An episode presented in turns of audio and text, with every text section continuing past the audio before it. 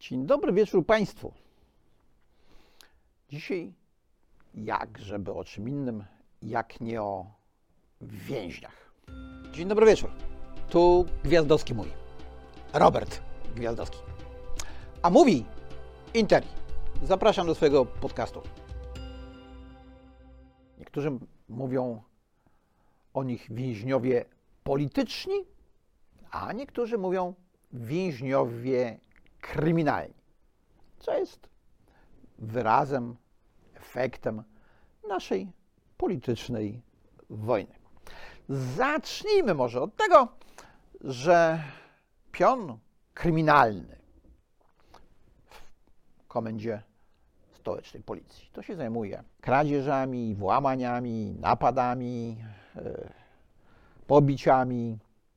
Czyli generalnie rzecz biorąc, mówienie o panach Kamińskim i Wąsiku kryminaliści jest chęcią takiej właśnie politycznej gierki i zohydzania elektoratowi tych panów.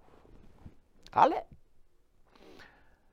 skoro nie z powodu przestępstw kryminalnych zostali skazani, tylko przestępstw politycznych, bo to było przestępstwo nadużycia władzy, to czy są przestępcami politycznymi? No, przestępcami to są, ale więźniami nie są. Bo więzień polityczny to jest, proszę Państwa, ktoś, kto występuje przeciwko władzy i ta władza go więzi. A tu mieliśmy sytuację odwrotną. Panowie mieli władzę i jej nadużywali przeciwko obywatelom. Jacek Sokołowski, autor książki Transnaród, na Twitterze występujący jako Easy Rider, zamieścił tam taki wątek o sprawie, który mnie zainspirował, żeby coś więcej na ten temat powiedzieć. Dlaczego? No bo powstała dyskusja nie między zwolennikami obu plemion, tylko e, wśród prawników tak zwanych symetrystów. Czy należało ich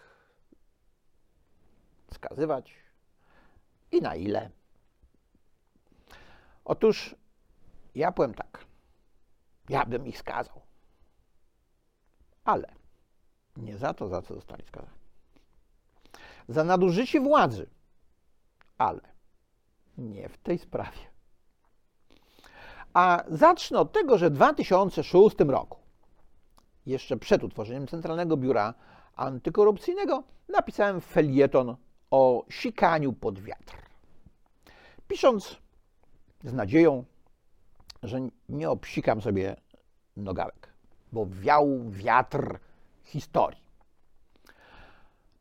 Po porażce z Lechem Kaczyńskim w wyborach prezydenckich i po porażce z pisem PO w wyborach parlamentarnych, Donald Tusk strzelił fucha i nie powstała wyczekiwana przez Polaków koalicja popisu.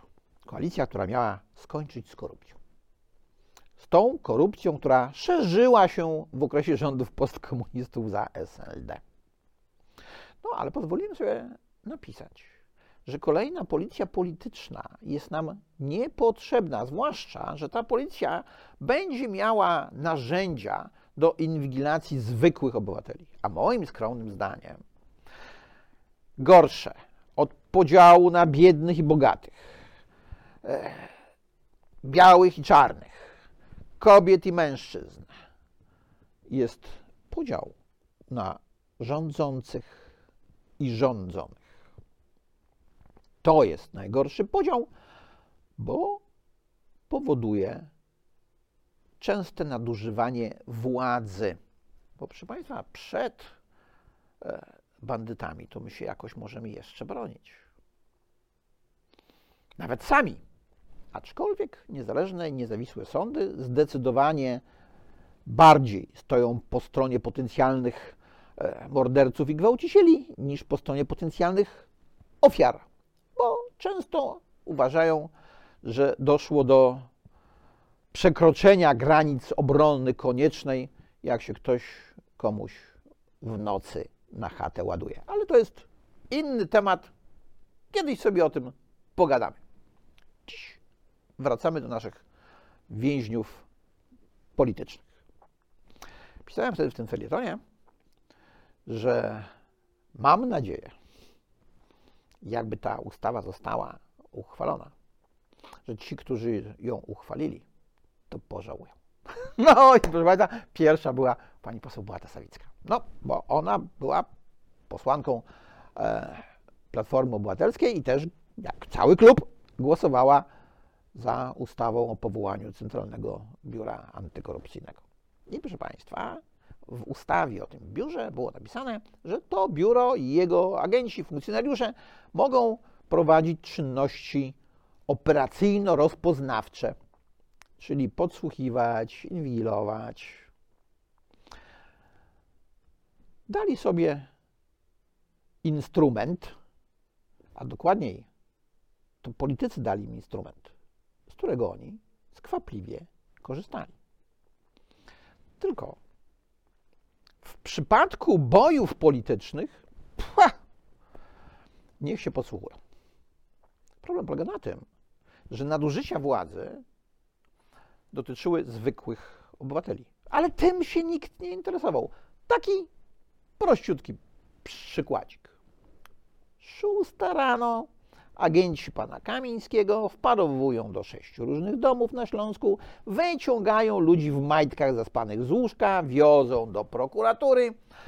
O godzinie ósmej pan prokurator Zbigniew Ziobro leci do Radia Z i opowiada o rozbiciu mafii przestępczej.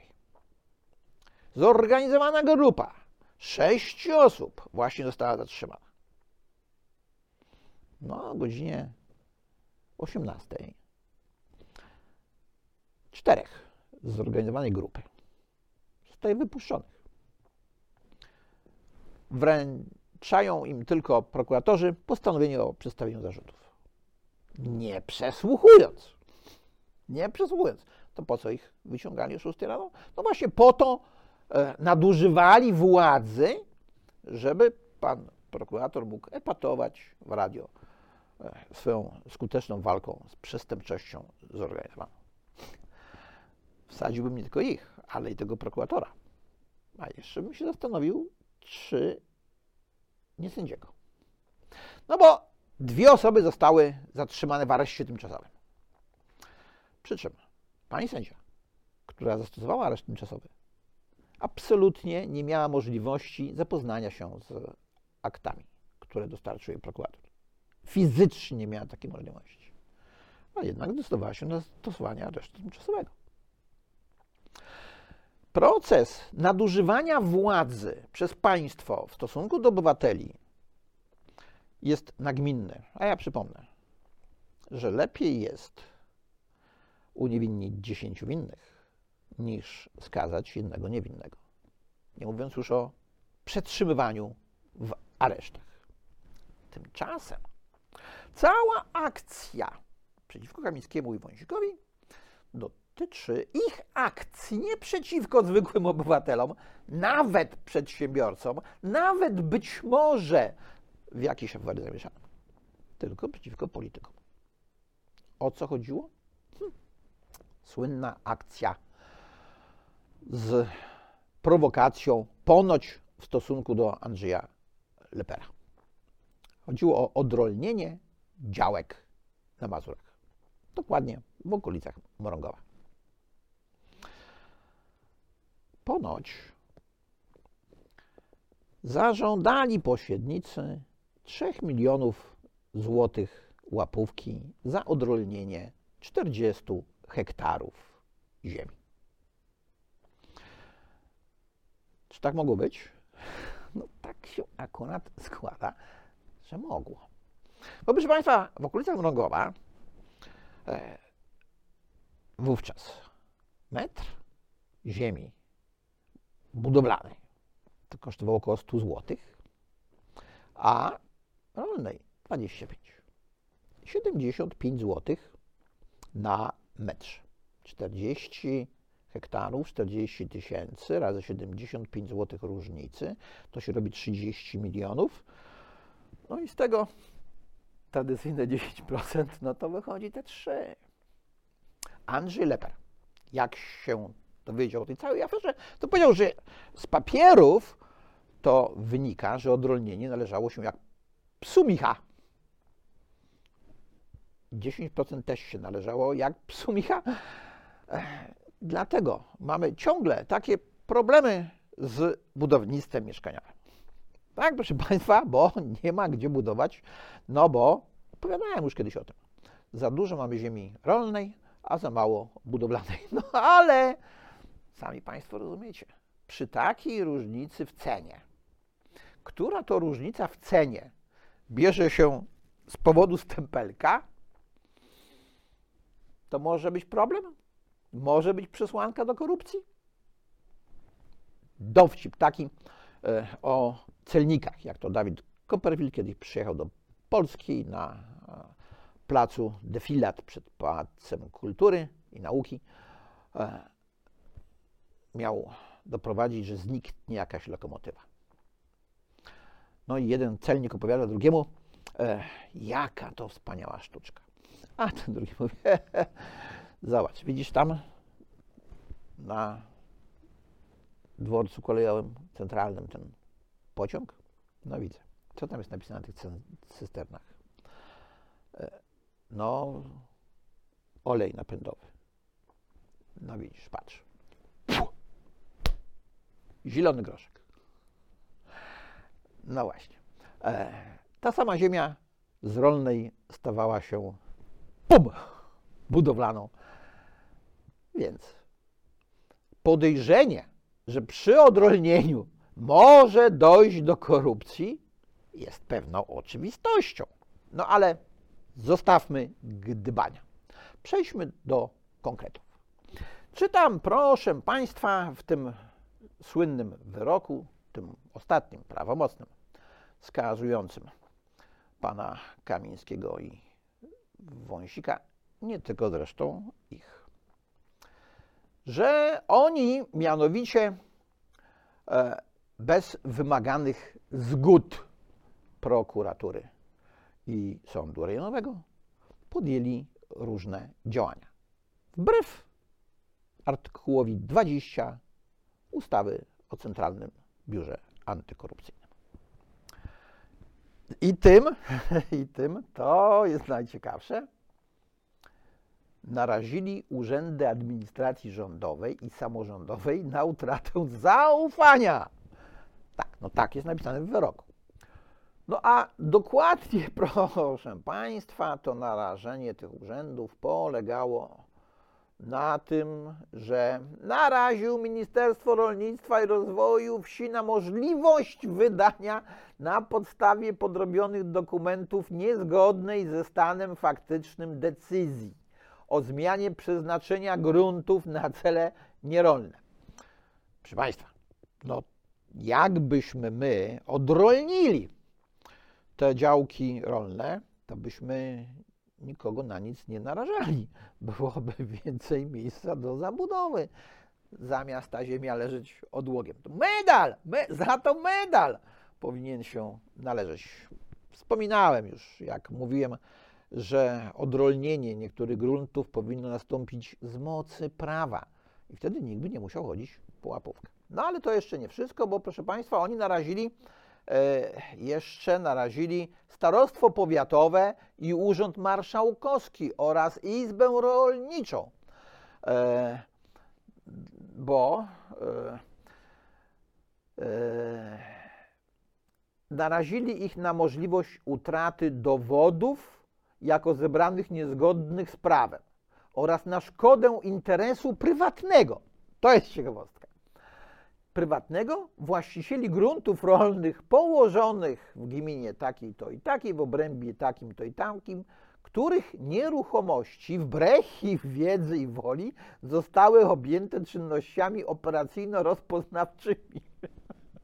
Proszę Państwa, no jak ja bym był właścicielem leżącej odłogiem działki gruntu wartej 25 zł. I nagle się dowiedział, że ona jest warta 100 za metr. I mogę tam wybudować na 40 hektarach różne rzeczy. No to ja nie wiem, w jaki sposób e, bym mógł ponieść szkodę. Absurd, po prostu absurd. To mnie natchnęło. Sięgnąłem, proszę Państwa, po pierwszy wyrok skazujący. Ten z 2015 roku w imieniu Rzeczypospolitej Polskiej. Jakby ktoś chciał sprawdzić, no to na portalu orzeczeń sądowych Sąd Rejonowy dla Warszawy Śródmieścia w Warszawie, sygnatura 2K 784 na 10. Proszę zwrócić uwagę. 10. E, sprawa jest z 2010 roku, a wyrok 2015. Tak u nas szybko się pewne rzeczy dzieją. I w tym wyroku w 40 miejscach jest mowa o tym, że oskarżeni wystąpili do prokuratury e, i po uzyskaniu zgody zrobili to czy tamto. Więc być może nie wystąpili 41 raz i z tego powodu zostali skazani. Nie wiem, nieważne. Co innego jest ważniejsze.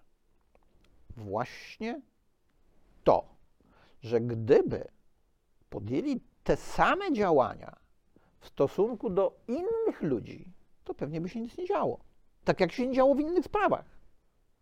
Natomiast tu się zadziało, bo działali przeciwko kolegom i koleżankom, politykom i polityczkom. I ja podejrzewam, że to właśnie z tego powodu. No bo jak tam sobie jakiś przedsiębiorców podsłuchujecie, to sobie podsłuchujcie. Oni są z natury podejrzani. Aha, politycy, no jakżeż tak. Nie są. To nie koniec ciekawostek, proszę Państwa, w tej sprawie.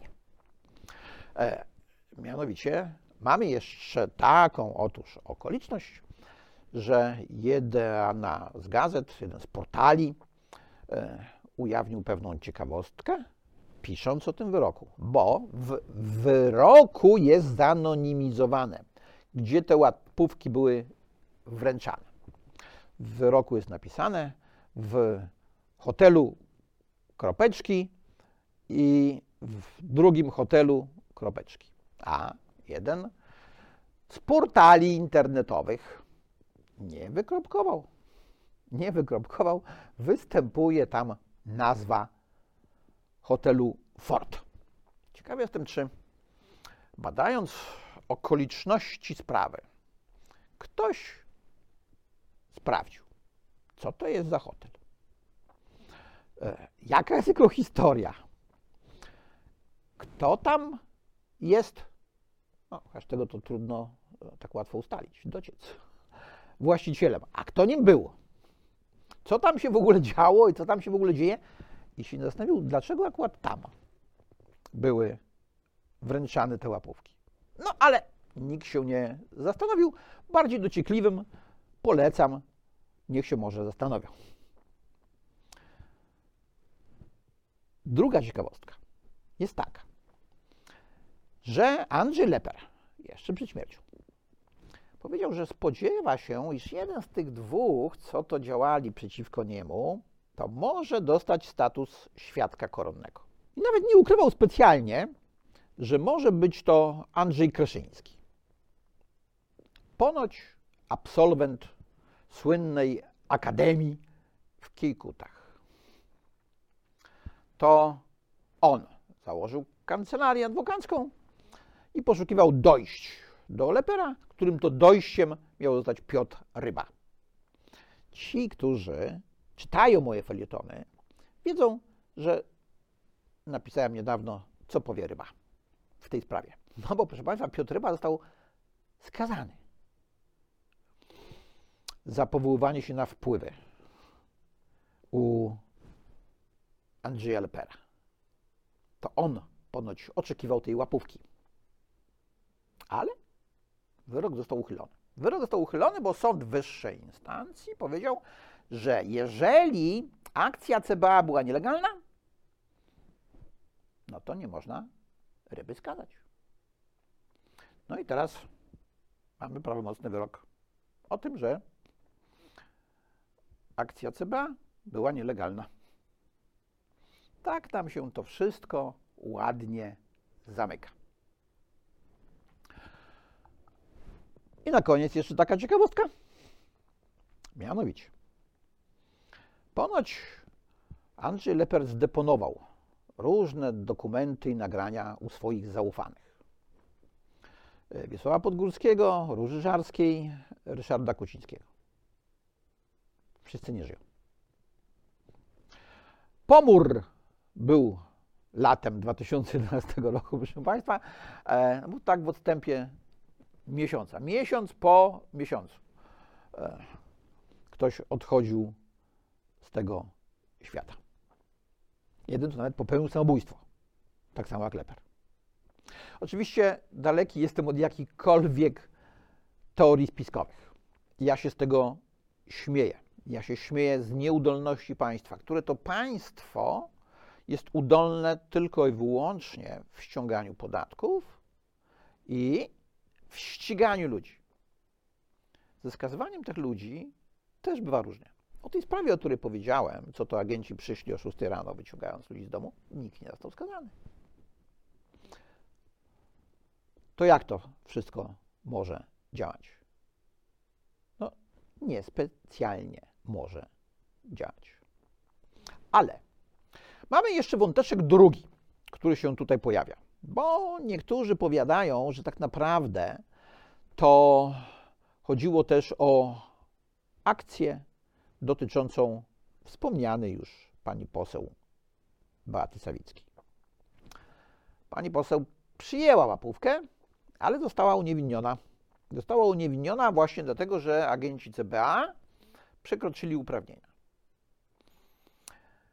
Niektórzy się z tym nie zgadzają. A w tym wypadku ja się zgadzam. I zaraz Państwu wytłumaczę dlaczego.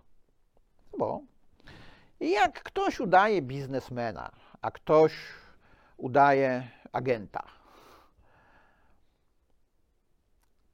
to zakres prowokacji wygląda zupełnie inaczej niż w sytuacji, gdy agent na Harley'u za pieniądze podatników kupiony przez CBA próbuje bałamucić starzejącą się polityczkę. Tak, to tak, nie bójmy się tego. Ten wątek jest, proszę Państwa, pomijany, a to jest świństwo. Generalnie rzecz biorąc, to jest świństwo. Ja o tym opowiadam od samego początku. Tak nie może zachowywać się żaden agent, żadna służba. Zresztą w ogóle jest pytanie takie, czy państwo może prowokować swoich obywateli. Ja ciągle powtarzałem, że w życiu nie wziąłbym żadnej łapówki. No i mogę powtórzyć, nie, 100 tysięcy, milion, 3 miliony, nie, absolutnie nie. Ale tyle wiemy o sobie, ile nas sprawdzono. Ja nie wiem, jakbym się zachował, jakby ktoś mi przyniósł walizkę i tam było 100 milionów. Może każdy ma swoją cenę? Ja mogę wierzyć, że nie, ale nikt mi nie przyniósł walizki ze 100 milionami złotych. To nie wiem. W związku powyższym nie będę moralizował. I powiem, że w obszarze tych działań podejmowanych przez CBA tego typu akcje, a poseł Zawicka nie była jedną, jedyną nie była kobietą, którą próbowano w ten sposób prowokować, e, to generalnie rzecz biorąc świństwo. I za tym świństwem głosowali posłowie i posłanki nie tylko z PiSu, z LPR-u, e, Liga Polskich Rodzin e, Giertycha i Samoobrony Lepera, ale także posłowie i posłanki Platformy Obywatelskiej. A ja wtedy pisałem, że to się dla nich źle skończy. Gdy zapadł pierwszy wyrok skazujący sądu pierwszej instancji, wówczas pan sędzia Łączewski powiedział, że wyrok wcale nie jest taki surowy. No, zważywszy, że niejaki Zbigniew Siemiątkowski, szef służb specjalnych w rządzie SLD, został skazany na rok w zawieszeniu za nadużycie władzy przy zatrzymywaniu ówczesnego prezesa Orlenu. No to trzy lata na ostro w porównaniu z rokiem w zawieszeniu to jednak wyrok surowy. No ale ponoć, ponoć e, mógł wsadzić Wąsika z Kamińskim, skazać Wąsika z Kamińskim na lat 8. Rzeczywiście. Jeden z zarzutów był taki, że oni podżegnywali do przyjęcia łapówki. Tylko, że w wyroku drugiej instancji 10K 613 na 23 z tego zarzutu akurat obaj panowie zostali uniewinnieni. Czyli nie można było ich skazać na 8, czyli 3 bez zawiasów. To nie było tak. Poniżej średniej. To był wyrok surowy. Ale par 6 surowość wyroku. Jeżeli, jeżeli oni nie podżegnywali do przyjęcia łapówki, no to pozostałe zarzuty dotyczące sfałszowania czegoś, czy zrobienia czegoś innego, na przykład zastosowania podsłuchu bez zgody, o którą, jak wynika z przytoczonego przeze mnie wyroku, występowali ponad 40 razy i ponad 40 razy ją dostawali, robi się sprawa absolutnie polityczna. Absolutnie polityczna. No i będziemy z tą sprawą sobie jeszcze długo żyć. Bo teraz będziemy żyć tematem, czy e, powtórne ułaskawienie tych przestępców kryminalnych przez pana prezydenta e, oznacza, że oni mogą być posłami, czy nie mogą. No, moim zdaniem nie mogą, ale draka będzie trwała, bo trwać ma. Czy trwamać. Tym żyją politycy, tym żyją ich zwolennicy, tym żyją media. Codziennie jakaś draka. A prawdziwe draki to nam dopiero grożą w skali międzynarodowej, globalnej, a nie takie rzeczy, które się toczą u nas. Wywołując uśmiech politowania ze strony profesjonalistów. No, nie uważam się za profesjonalistę, jeśli chodzi o postępowanie karne, ale z logiką daję sobie radę. Więc na koniec powiem, że logiki w tym nie ma żadnej, z wyjątkiem polityki. Logika polityczna jest. No ale logika w polityce przemienia się w dialektykę. Logika polityczna jest taka, że musimy wyborcom, potencjalnym wyborcom dostarczać codziennie jakieś emocje. Tylko, czy gdzieś jest w tym wszystkim jakiś break-even point? Jest gdzieś jakiś punkt przegięcia, że się to znudzi ludziom w ich masie. Może nie znudzi się poszczególnym komentatorom, to jest oczywiste. Tylko może my, jako wyborcy, znaczy wy jako wyborcy, bo ja nie chodzę na wybory, się tym w pewnym momencie znudzicie. Może powiecie dość. I może przede wszystkim zamiast słuchać tylko i wyłącznie komentarzy, zerkniecie do źródeł. Bardzo zachęcam, sygnaturę podawałem, dużo tego, ale jak ściągniecie to sobie na komputer, to tam jest wyszukiwarka i słowa, klucze łatwo znaleźć. Nie trzeba szukać w wszystkiego, nie trzeba czytać wszystkiego w 27-stronicowym tekście przy stronach zapisanych maczkiem. Na dziś to będzie wszystko. Bardzo dziękuję.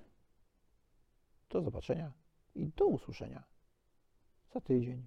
Na dziś to już by było na tyle. Dziękuję bardzo i zapraszam na następny odcinek.